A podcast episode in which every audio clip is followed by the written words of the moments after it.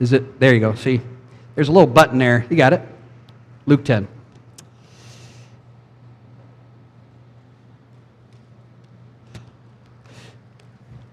One of the things about going through uh, this gospel is we come to these stories that we've heard uh, all our lives, and we sometimes have maybe the wrong perception of them. We talked about that last week when we uh, read this, the parable of the Good Samaritan, how it's not necessarily, uh, well, it isn't. It isn't a lesson on that we should care for the needy uh, when we see them in trouble, but it really is a reminder that we are completely uh, insufficient to meet the commands of Scripture what the law demands for our salvation is unaccomplishable. And so Christ tried to point that out to this uh, teacher of the law, and he refused to listen, and sadly, uh, most likely ended up in hell because of his decision. Jesus continues to be on the move. Remember in Luke 9, I think it's verse number 52, it says that Jesus uh, has his face set towards Jerusalem. So from Luke 9, really to chapter 24, uh, which we should hit in about 2024 uh, we, we see that the, the, the focus of the gospel is the cross. Really, the focus of the gospel was the cross from the beginning, that this is the plan of redemption.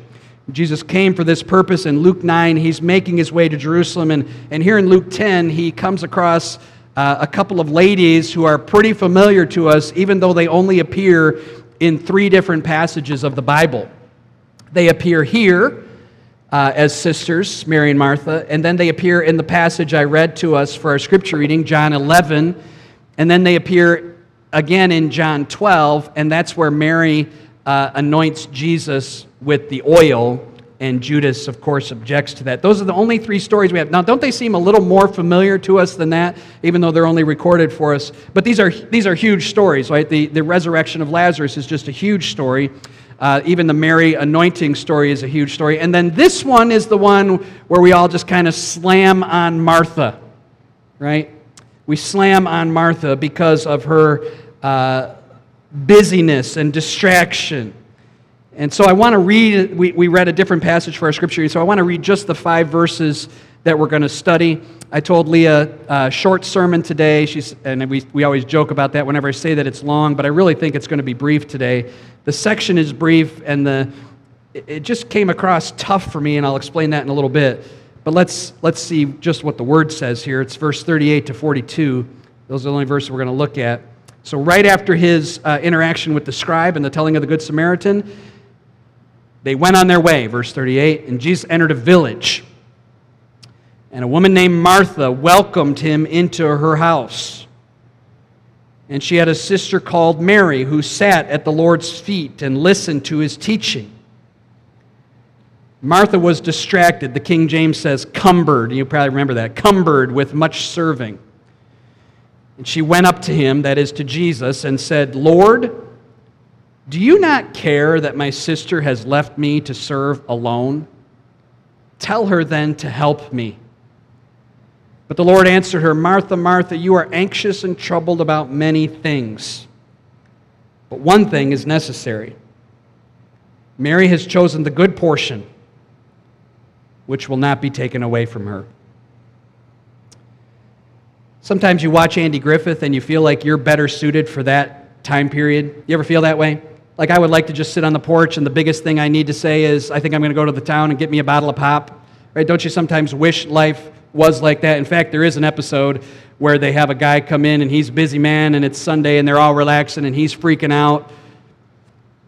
Isn't that our society? Our society has become so crazy. Like what technology was supposed to do in making our lives simpler and easier has, has actually given birth to an out of breath existence. Dave kind of talked about it this morning in Sunday school, right? we kind of live at this breakneck speed instant information, instant communication, instant trans, uh, transportation, yet no time to do anything. No time to do anything. Our schedules are busy. Uh, we crash into bed at night, uh, overwhelmed at all we didn't get to accomplish. Um, even even uh, think about what life was like before electricity. Now, we, we talked last week, and I think Tony and some of us were back there talking after service. Like, yeah, we'd like to live in that age, but with some of the creature comforts that we enjoy today as well. But life before electricity, the sun dominated your day. When the sun was up, it began, and when the sun, sun went down, it ended. Um, People actually talked and listened to each other. I, heard, I read something uh, this week that I think would be very helpful for our church. It said if you do anything different this fall at church, come 15 minutes earlier and stay 15 minutes later. Why don't you make that a goal? Come 15 minutes earlier, stay 15 minutes later. Well, what are we going to do? We, we don't have that kind of time. I mean, after church, we got to get to here, here, right? That's what we're talking. Come and, and you know what suffers in a society like that is relationships and listening and communication and compassion and that sort of thing. In fact, I, I, joked about this before. They're, they're trying to make Major League Baseball games faster and faster. It's too long. Three hours too long. We got to get to two hours. You know, we have instant oatmeal. Everything is supposed to be uh, quick and immediate. And again, what suffers is relationship, meditation, reflection, compassion, that sort of thing. Jesus tells uh, Martha, the troubled, distracted, busy uh, sister, in verse number 42, that one thing is necessary. So if you were reading your Bibles alone on an island and you come to that passage, now don't answer out loud, what does Jesus mean by that? So one thing is necessary. There's a lot of things that are urgent, there's a lot of things that are important, but one thing is the word is needed. One thing is necessary. So, so what is that one thing? Everybody try to think of it. What, what is that one thing? And so, whatever that one thing is, first of all, we better discern it. Right? If, if Jesus is saying one thing is necessary and, and we don't know what that one thing is, how can we expect that our lives would be pleasing to Him? Does that make sense? So, so we have to discern what that is. We got to discern what it is, and then we got another letter D word what? Do it. Okay, so let's let's figure it out. What does he mean by this? And then and then we better do it. So let's let's not use the passage to just slam Martha. I want to make two opening statements about it, okay? So whatever it is that we discern, we better do it and set our priorities and shift our lives so that they line up with what Jesus is asking us to do. First of all, first two opening thoughts about what this passage is not. Okay, this passage is not making us make a decision between an active life and a contemplative life, right? As if we have to do one or the other. We either are active for Christ or we're just kind of meditative on Christ. We're either serving or sitting, we're either worshiping or working. That's not what the scripture is telling us to do. As if serving is bad and sitting is good. As if, as if working is bad. Martha, the reason Jesus is mad at you is because you are serving him. Right, so everybody say, okay, we don't need to serve the Lord, so instead of coming to Labor Day tomorrow and being busy and rushed on what's supposed to be a holiday, and we got to wake up at 8 o'clock and get here and we should just be relaxed. No, I, I should just sit around. It's not asking us to make that decision. Okay? As if we can stop serving and just sit. Okay, that's the first thing. Second thing, this passage isn't just for the ladies. okay, it's, it's, not, it's not like, okay, ladies, uh, forget your housework. That's what Jesus is teaching here. Forget cleaning and just listen to sermons all day. Or, uh, you know, ladies, it doesn't matter if the house isn't clean, just care for your children. I mean, you read this kind of junk in the books that kind of try to explain this passage. It would be as it, would be like if we came to a story about Peter or David or Daniel or Moses and, and we're just making applications to the men. Right? That there is a lesson in this scripture for man, woman, boy, and girl. And what is the lesson? I already told you what the lesson is. What is the lesson?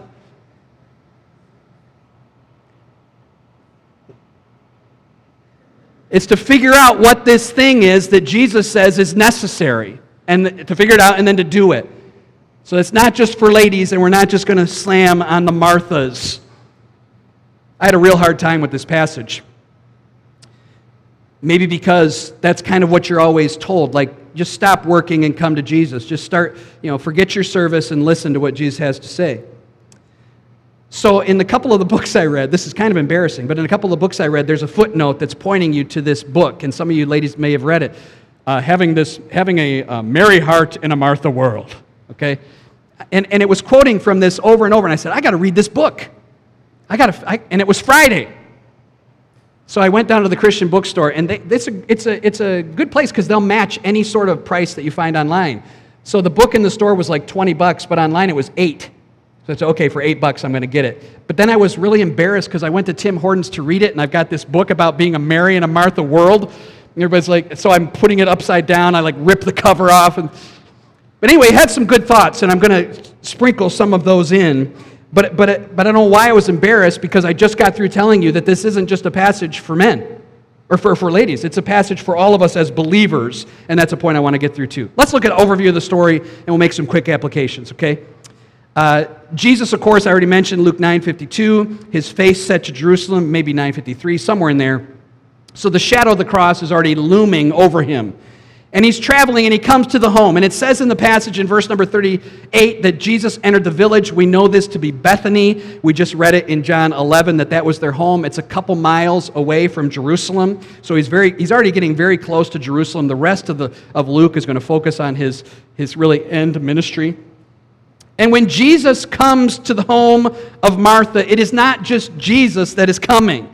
He's at least got his disciples with him, so we know he's got 12 other people with him. And it could be, if you look back to Luke 10, verse 17, that he's actually got 72 other people with him. I, I don't think this is just Jesus coming to the door and saying, Guys, you wait out there, Mary and Martha, I'm going to. There are a lot of people converging on Mary and Martha's home, and what does Martha do? What's the passage tell us? What does Martha do? Welcomed. I don't think it's just welcomed Jesus. It does say welcomed him, but I believe what they're saying is Martha is like, Martha has a huge drop in crowd that has just descended on her home. The word welcome there means to receive very kindly and hospitably, and so I don't want to rush over this. You know, we like to slam Martha, but Martha is welcoming Jesus into her home with all of these other people that are surrounding him. Right? We, we see her being kind, and this is a commendable thing.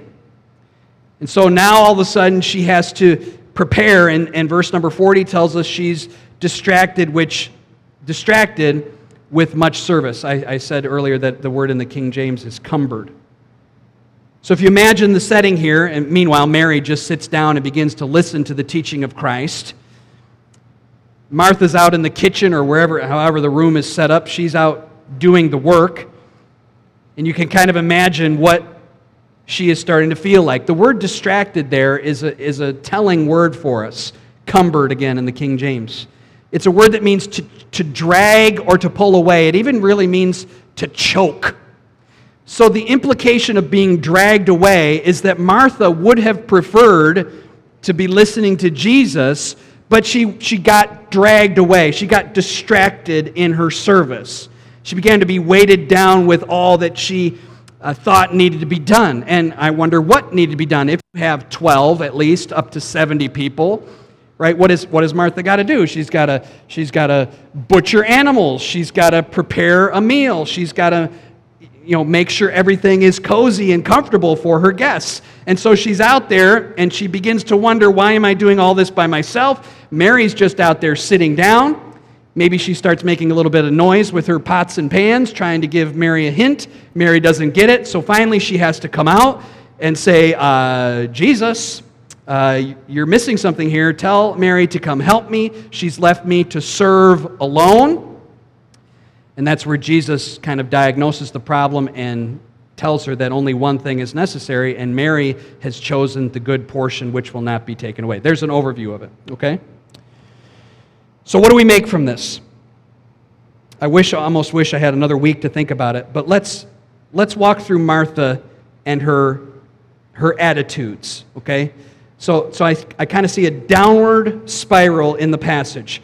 First of all, let's answer this question right away Is her action wrong? Not, not at first. Her action is not wrong. She wants to serve, she wants to serve Jesus. But in that action, ugly attitudes uh, were birthed. Some ugly attitudes. And it all starts with that distraction. So here's, here's kind of the spiral. She goes from distraction to self pity to resentment to doubt to demand. So let's, let's just walk through that real quick. We're not going to take a long time. She goes from distraction to self pity to resentment to doubt, to demand. Okay, let's start with that distraction. I already discussed it a little bit to be dragged away or choked. So she lost her focus. And, and what caused her to lose her focus? What distracted her from Jesus? What distracted her from Jesus? Answer out loud. Maybe you are answering out loud and I just can't hear you. Her service to Jesus. Think about that. Her service to Jesus distracted her from Jesus. Spurgeon says it this way, and this is just a paraphrase In serving Jesus, she forgot Jesus, so that all she thought about was the service. Imagine that. That you're serving so much, you become lost in the service, and you lose sight of Jesus. So it's our anniversary tomorrow. And I'm sure when we get home from our Labor Day thing, this isn't going to happen. I'm just, just using this for an illustration. That Leah's going to go into the kitchen and she's going to just start preparing something for me. And I'm going to, meanwhile, go crash on the couch and watch Andy Griffith. And she's going to be out there serving. And, and here's, the, here's the example it, she's going to get so caught up in the serving that she's forgetting what? the person. She's forget- the reason that I love to serve like this is because I want to do it. Well, why isn't he out here helping me? I mean, he could have tenderized these steaks. He could have mixed up, you know, whatever she could say. This is what's happening to Martha. She's becoming so involved, so busy, so active, so working that she is being distracted in her service for even remembering the reason that she's doing the service. Now, what does this look like for us today? I thought of some examples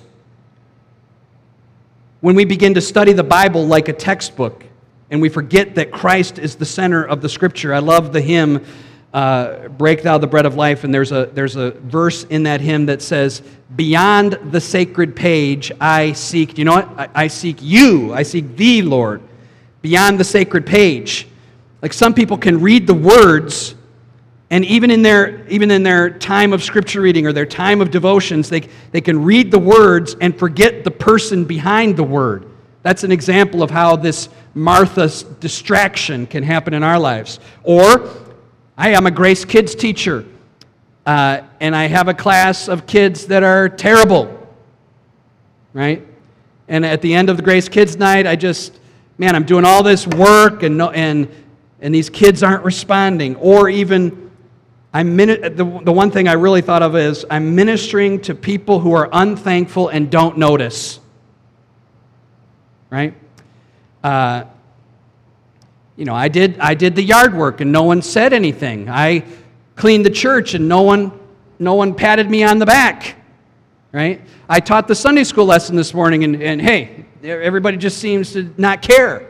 And so here's what happens you start to, you start to look inward to yourself. It can even be the case that we're serving without even praying or without any joy. We can come and we can walk in the parade and we can and, and all of a sudden we're so focused on the service that we've been that Jesus has been kind of choked out. Am I is this making any sense? Okay, you can you can be so focused on the service that you forget the Savior. So focused on the job, boy, these come to me. You forget Jesus, right? You, you, the duty is all that you're focused on. And now, when that happens, the spiral happens. Okay, when you're only focused on the duty, you start to have this spiral. And the next thing is you, you start to have this attitude of self pity. Some people are great self pity party throwers. And that's what Martha's doing out in the kitchen. See what she says when she comes out to Jesus? You have left me to serve, next word, alone. She starts to feel sorry for herself. When we are out there mowing the lawn, or trimming the bushes, or cleaning the church, or preparing our lesson, and nobody else is doing it, and we start sulking because we feel like we're alone and nobody else, else is helping. And then what starts to happen is then we start to imagine in our minds what they're doing. Yeah, I'm out here passing out parade things, and they're probably at home in bed still. Right? So, so it shifts real quick from self pity to blame. Because Martha is focusing on herself in the passage and why she's serving alone, and it all happens because she forgets, man, I'm so happy I can serve Jesus in this way. right? So she gets distracted by it, and now instead of focusing on herself, now she starts to look outward and look for people to blame. And for Martha, it's instantly Mary. She's out there just sitting and relaxing at the feet of Jesus. I sure wish I could be doing that, but who's going to peel these potatoes? That's what she's thinking. And so a self righteous attitude starts to creep in. Instead of focusing on ourselves, we take our self pity out on others and we spiral down into the third thing, which is resentment. We start to resent other people who aren't serving the way we are. Right? I stay late and clean up the garbage. I, I was up late last night preparing my Sunday school lesson. Nobody else is. And we start to blame those other people. I'm the only one who is doing this. And if, the, if someone doesn't take an interest in our ministry and our service, then we start to blame them. I mean, this spiral happens real quickly. For Martha, it happened in a matter of minutes. Welcomes Jesus in, very good attitude, then gets distracted, choked away, dragged off with this serving that she had to do, which is important. Again, not necessary, important. And then she starts to have self pity, I'm alone, and then she blames her sister. Then she really starts to have a problem. She goes into these two final demand, or a final spiral doubt and demand. See in the passage what she does?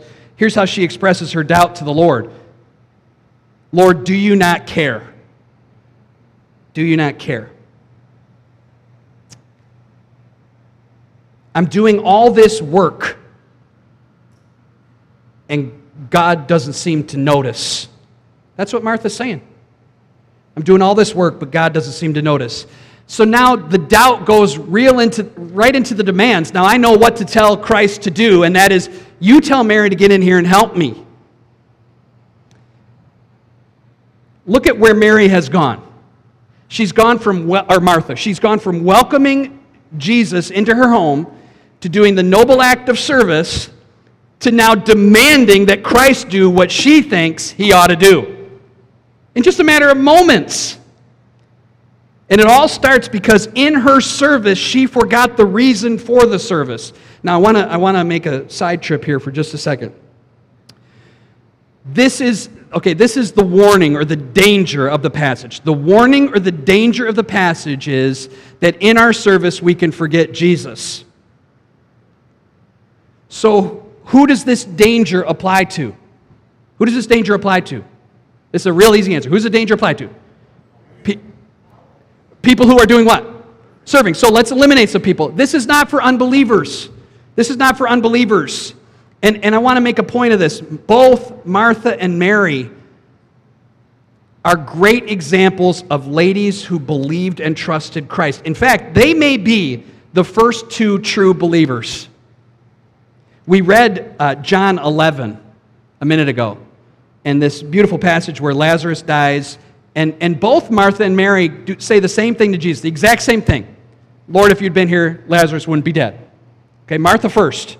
So let's focus on Martha because she always gets kind of a, a, a raw deal here because we, we think she should be doing something that she's not. She runs out to Jesus first. And when Jesus says Lazarus will rise again, Martha says, Yeah, yeah, yeah, I know, but and then Jesus makes this statement in John 11 25 I am the resurrection and the life. If you, even though you're dead, you will live again. Do you believe this? Do you remember what Martha said? Do you believe this? Martha says, I believe that you are the Christ of God. Wow. So, so Martha believed in the resurrection, the promised resurrection. Mary, in John, in John chapter 12, which we didn't read, comes in and breaks that. Uh, jar of costly perfume and pours it on Jesus to the dismay of the disciples. And Jesus says, Leave her alone because she's doing this in preparation for my burial. So, so Martha believed the resurrection before it happened. Mary trusted the cross even before it ever happened. These two ladies are believers. They love and believe Jesus. But not only that, they are not idle believers. It's, it's not like these people, these people are serving Jesus. So this danger is for people that are working already for Christ. This is, A lot of times, the warnings that we give from Scripture are, well, you know, don't, uh, don't drift away from the Lord, or, or don't stop coming to church, or, you know, be careful of this specific attitude or vice. Like, it always seems to be this danger is primarily for people who are the core of any church that are working and serving. You know, sometimes you hear this phrase there are 20% of the people that do 80% of the work. Uh, in a church. There's, there's, a, there's a small group of people that tend to do most of the stuff. This is the danger. It's for those people. It's for the Sunday school teachers, it's for the Grace Kids workers. You know who the greatest danger is? It's for the pastor. It's for the pastor who can become very quickly distracted by all the things that have to be done. And let's just be transparent where's everybody else? Why, why do I have to do this? Okay? This is a wrong, I'm saying this is a wrong spirit. But the greatest danger is for me. I mean, this is a tough, convicting thing. The danger is for those who are serving to have this spiral down, this can you imagine serving Christ and then feeling sorry for yourself because I'm the only one that do you know same thing in the Old Testament Elijah does the same thing remember he has this beautiful victory on Mount Carmel well, where all the all the prophets of Baal are slaughtered and and then he, right away, he goes to this brook and wants to kill himself because he's so discouraged because he said, I'm the only one that's doing anything for God. This is the danger. Now, what is the diagnosis? Let's, let's finish this. I told you it was going to be short, and maybe we're almost done here. But so, so Jesus, now, we haven't even discerned yet what Jesus said, so, so let's get to that part. The diagnosis. So Jesus is the one who's going to put his finger on exactly what Martha's problem is. Her problem isn't that she was serving. What is her problem? Verse uh, 41. Lord said, Martha, Martha. It's beautiful. It's a loving, repeating the name is, is a loving, compassionate thing here. So that's Jesus' love for her coming out. In fact, in the other passage, it says that we read in uh, John 11, it says, Now he loved Martha. He, he just loves these sisters and Lazarus. He loved this family. Martha, Martha. Here's, he, he goes to the doctor. it's like going to the doctor. You want the doctor to put his finger on the problem. Why do I have high blood pressure? Why do I have this pain? What's going on here? And that you want the doctor just be able to say, this is it. So here's Jesus doing that. Martha, this is the problem. You are two things anxious and troubled. This is why the ugly attitude is coming out. Because you are anxious, another word, worried, and troubled. Another word, you're agitated. So I like to say you're worried and you're worked up. Worried is the inner spirit, worked up is the outward expression of it. I'm so worried and anxious about something, I'm anxious or I'm agitated, then that makes me agitated. And so I'm scurrying around. So, so what Jesus says Martha's problem is, is that she is worried. Does that, does that sound, I mean, that's kind of surprising. Worried other places where this word is used, Matthew 6, verses 27 and 28. Who of you can add a, a uh, this is just a paraphrase, who of you can add any stature or inches to their stature by being anxious about it? Or why are you anxious? Because uh, you have uh, the lilies of the field are clothed. I'm just kind of paraphrasing that. I didn't write the whole verse down. You understand that passage. Don't be anxious for these things. God feeds the birds, God cares for the flowers. Then in Philippians chapter 4, a very familiar verse, don't be anxious for anything. Be anxious for nothing, but in prayer and supplication, let your requests be made known unto God, giving thanks for everything. Here's just an aside. Here's what, uh, here's what one of the uh, things I read said. Uh, uh we're anxious for, for nothing. We pray about everything. Or, how's it go? We, we, we're anxious for nothing. We pray about everything, and we give thanks in all things. Okay? Anxious for nothing. Pray about everything and in all things give thanks. But she is worried and worked up, and because of this, she is troubled and disturbed and agitated and confused and bustling. So she's worried and worked up.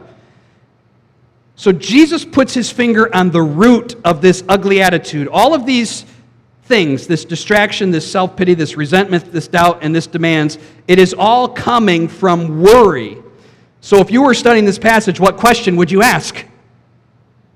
What is she worried about? What is she worried about? I, I throw out some examples. The Bible doesn't tell us. The Bible tells us that Jesus makes this proper diagnosis that she is worried And because she's worried, she's worked up about many things. So, what is she worried about? Perhaps she's worried about what others think. What others think. You ever have people over to the house and you worry, is the meat okay? Is the, is the, are they going to see the dog hair on the ground? Uh, you know, is the bathroom clean enough? I mean, these type of things. You worry about these things. Maybe she's worried about being noticed. Are they going to talk well about my meal afterwards? Uh, is, you know, is Jesus going to enjoy this food? Uh, whatever. Maybe she's worried about the future. Maybe Lazarus already is sick or showing signs of that. The Bible doesn't say.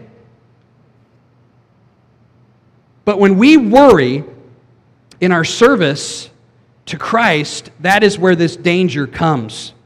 And, and someone has said, behind every worry that we have, there is a promise in the Bible that serves as the antidote to that worry. Let's say we're worried about what others think. Ephesians 1 7 says, We are already accepted in the beloved. What if we're worried about being noticed? Hebrews 6:10 says, God will not soon forget your labor of love.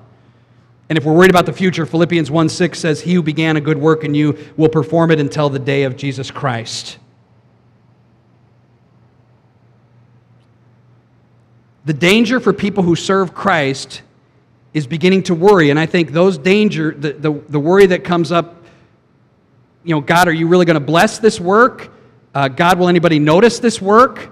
God, will anybody appreciate this work? And all of that has to be put aside. It doesn't matter if anybody notices. It doesn't matter if anybody appreciates what you're doing. That, that doesn't matter because you're doing it for Christ. Would you do it if nobody noticed? Jesus goes on to kind of tell her what the, what the solution to her problem is. It's to look at Mary. That must have stung her a little bit because she wanted Mary to come help, and then Jesus is saying, Mary's doing the right thing. One thing is necessary.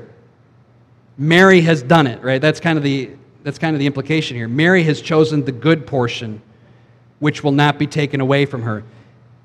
The words Mary has chosen indicate that the option was available to both Mary and Martha to make this choice. And notice that it's not saying she chose, it's not really saying that she chose something better. She just chose what was necessary. The word portion in the Greek there actually means meal. So I think Jesus is making a play on words here. You're worried about that meal. Mary has chosen the good meal. This meal will never be taken away from her. Your meal can be done anytime. It's almost like Martha thought that her service to Christ was indispensable to him.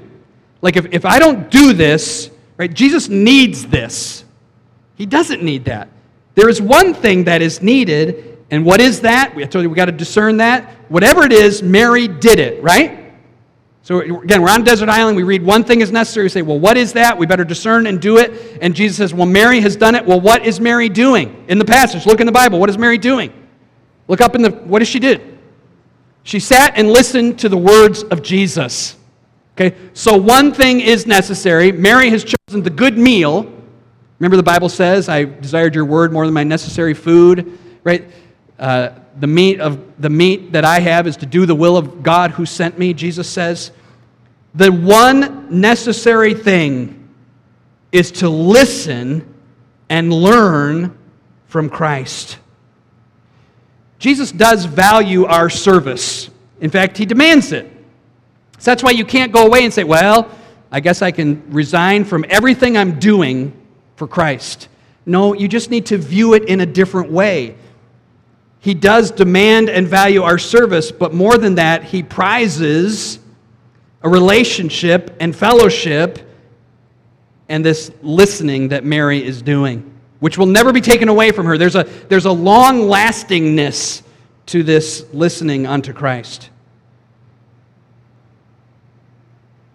So, if we could wrap this up and make this final thought, Here, here's, here's kind of where we land on this, okay? The danger is to people who serve and the danger is that without the word, without listening to Christ, service becomes this duty where we forget Christ in our service. And without the word, what do we become? Let's answer that question when we finish. Without the word, what do we become? In our service, again, this is talking about people who serve, talking about elders, talking about pastors, talking about teachers. Without the word, and that's what Martha's ignoring, Without the word, what did she become? Judgmental, blame, fault finding. She even started to doubt and demand Christ do certain things. The focus for us, even in our service, is to be reminded the reason we're doing it is for Christ. And the more important thing, the necessary thing, all, the, all these service things are great, but the necessary thing is to listen and to learn from Christ. And we know that Martha got it because later on in the, later on in, uh, in the passage that we read already, John 11, John 12, she, she uh, either became or was a true follower of Christ. That's the ultimate lesson, right? There's one necessary thing. So let it be a warning to all of those involved in service. We're, we're not doing this service to be appreciated, noticed, um, and, and we're not even doing it unto the Lord that, that He needs this service, right? It's our joy to serve Christ. So be reminded in the service of the importance of listening and learning from Christ. That's the one necessary thing. All right? Let's pray. Father, thank you so much for, again, your word